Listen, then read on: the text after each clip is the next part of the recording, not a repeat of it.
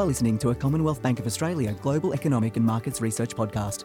This podcast provides general market related information and is not intended to be an investment research report. The information contained in this podcast is based on previously published material, and before listening, you're advised to read the full Global Economic and Markets Research disclaimers, which can be found at commbankresearch.com.au.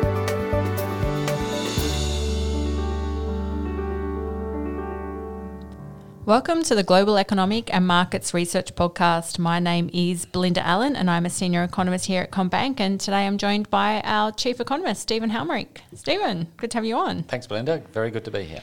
Now, we are on the third Tuesday of the month and we talk about our household spending intention series, which at the moment is actually throwing up some really interesting results. What's the overall impression? Yes, third Tuesday of the month, mm-hmm. so household spending intention series, and, and this is where we combine our Commonwealth Bank transactional data with the Google searches to give us an idea of not only what are people spending money on now, but what do they intend to spend money on. And uh, so the res- results for March were quite positive. Uh, five out of the seven spending categories increased. Uh, specifically, that was home buying, entertainment, education, motor vehicles, and travel uh, were all up, whereas uh, health and fitness spending was kind of unchanged on the month, uh, but retail spending was down. But there's some uh, peculiar factors going on, which I'm sure we'll, we'll deep yes, dive into. That was my next question. So this is data for March 2021. So 12 months ago was when we really started to see impacts on consumer spending behaviour as the COVID 19 pandemic really started to increase. We saw a lot of people go out there and, and spend and uh, on necessities, uh, given there was so much uncertainty. How are those base effects impacting the data? Well, they're impacting the data quite significantly and in different directions. so, if we look at retail uh, spending intentions, in March last year, retail spending intentions actually increased. They were quite strongly up as people, if you like, you know, rushed to the shops. Uh, to try and um, to you know get some supplies mm. for this uh, for the lockdown, toilet paper, yeah, pasta, e- rice. That's right. So uh, retail spending was actually quite strong in March 2020. Yeah. And so for this year, when we compare March 2021 to last year, uh, the retail spending intentions number has come away. It's still actually up on mm. an annual basis, but a lot uh, softer than the last few months. Uh, the opposite effect is happening is happening in things like travel, entertainment spending. So as the lockdowns began March last year, uh, spending on travel and entertainment and a few other sectors you know, dropped quite significantly, and, and that decline lasted for a few months. So here we are now, a, a year later, and um, borders have opened up, and uh, the economy has been performing very strongly and Australia's control of the virus has been you know, very effective.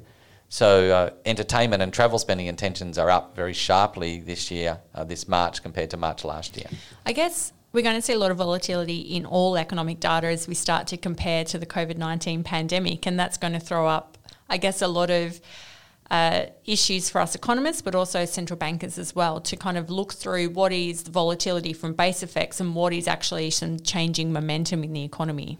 Yeah, that's uh, exactly right. So a lot of volatility in the data, and that's going to continue for a couple of months because we know that, in fact, the low point mm. for spending was April uh, last year. So next month we're going to have the, the same factors at play, and that uh, did last for uh, quite a few months, and particularly also with the uh, the second lockdown, if I can call it that, in, in Melbourne. Mm, yes. Uh, through a large part of last year. So there's going to be a lot of volatility in the data.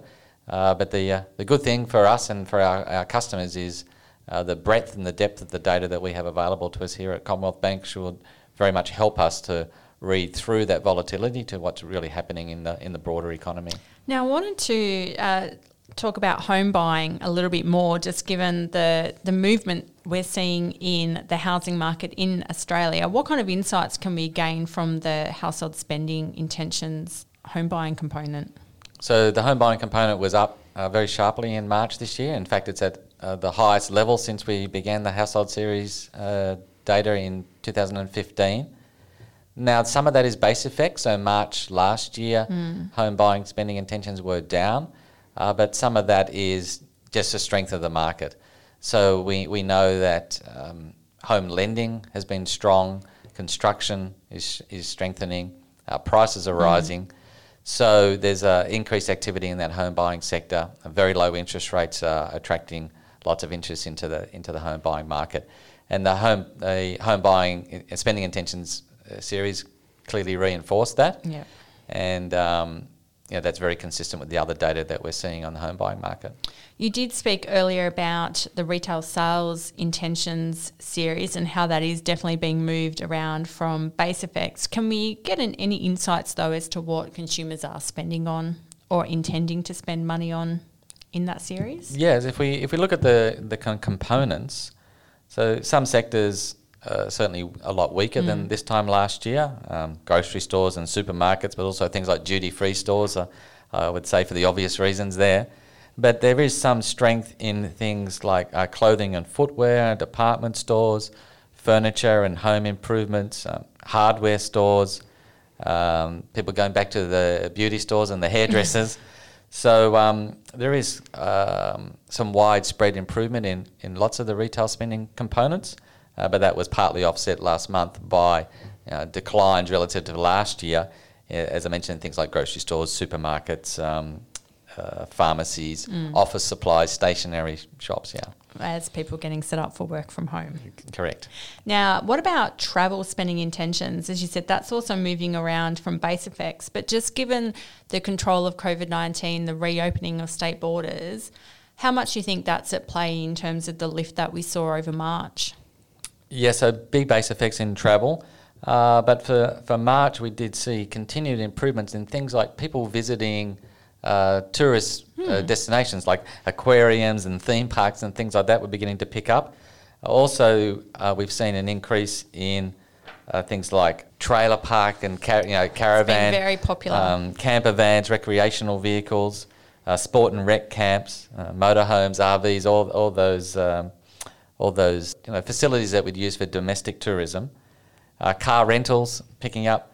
Um, so you know, right across the board there, there's some really good signs that people, uh, the, the, domestic tourism pickup is really supporting the economy. You know, offsetting that is uh, spending on airlines certainly remains lower than it was a year ago. Uh, not surprisingly, spending on cruise ships remains very weak. Uh, timeshare, travel agents, mm. things like that. So um, lots of volatility in the data created by the onset of COVID. Uh, but clearly, the pickup in domestic tourism, the opening of state borders, is having a very positive effect. And we're certainly seeing that through things like job vacancies as well. So, very strong gains in job vacancies in hospitality in particular. And I think that really has to play in with the domestic tourism lift we are seeing. I wanted to ask you about motor vehicle purchase intentions as well, because that really has started to lift higher as well. And it's really interesting because we know motor vehicle purchases can tie in with a wealth effect from rising house prices. Yeah, so motor vehicle purchase intentions are up uh, quite strongly in March, uh, moving into positive territory. Again, lots of volatility in, in that data, but I think uh, the, the home, sorry, the motor vehicle spending intentions numbers just really reinforce other information we, we, we're seeing mm. that the demand for motor vehicles is very strong. Uh, part of that perhaps is people wanting to drive rather than use public transport. Uh, but that could be offset by more people working from home. Uh, but as you say, you know, the strength in the housing market quite often translates mm. into strength in the uh, motor vehicle purchase market. So, for a number of reasons, we're seeing a really strong pickup in motor vehicle spending intentions. Over the last week or so, we've had some pretty strong data out in the Australian economy. Last week, we got big lifts in consumer confidence, business conditions, and also once again the labour market together with the HSI, it really reinforces our recent, I guess, upgrade to the unemployment rate. We now have it at 5% by year end. How are you thinking in, about all these things tying together and, and our outlook going forward? Yes, it was really pleasing to see the run of economic data in the last week or two. Um, very positive. Mm. As you say, both business and consumer confidence increasing quite significantly. Uh, we uh, clearly can see this in the home buying, uh, sorry, the um, household spending intentions, or all the categories we've just talked about. And I think perhaps most importantly was the labour market yeah. number for March. So that showed a, a further 70,000 jobs created in the month of March. Uh, that was much stronger than market expectations, or actually almost double yeah. market expectations. And the unemployment rate declined from 5.8% to 5.6%. Uh, pleasingly, that was in line with our forecast. We were forecasting 5.6%. And as you would have heard from uh, Gareth Aird Yes. a week or so ago, that's very much in line with our expectation that the economic recovery is going to continue through 2021. And we think the unemployment rate will be down at 5% by the end of this year, which is just really fantastic news for Australia and the Australian economy. Stephen, it's been great to get your insights on the HSI as always. Thanks for joining. My pleasure. Thank you. Now, you can read Stephen Halmarick's report on household spending intentions for March 2021 on commbankresearch.com.au. The data used in the Commonwealth Bank Household Spending Intentions series is a combination of CBA data and publicly available Google Trends data.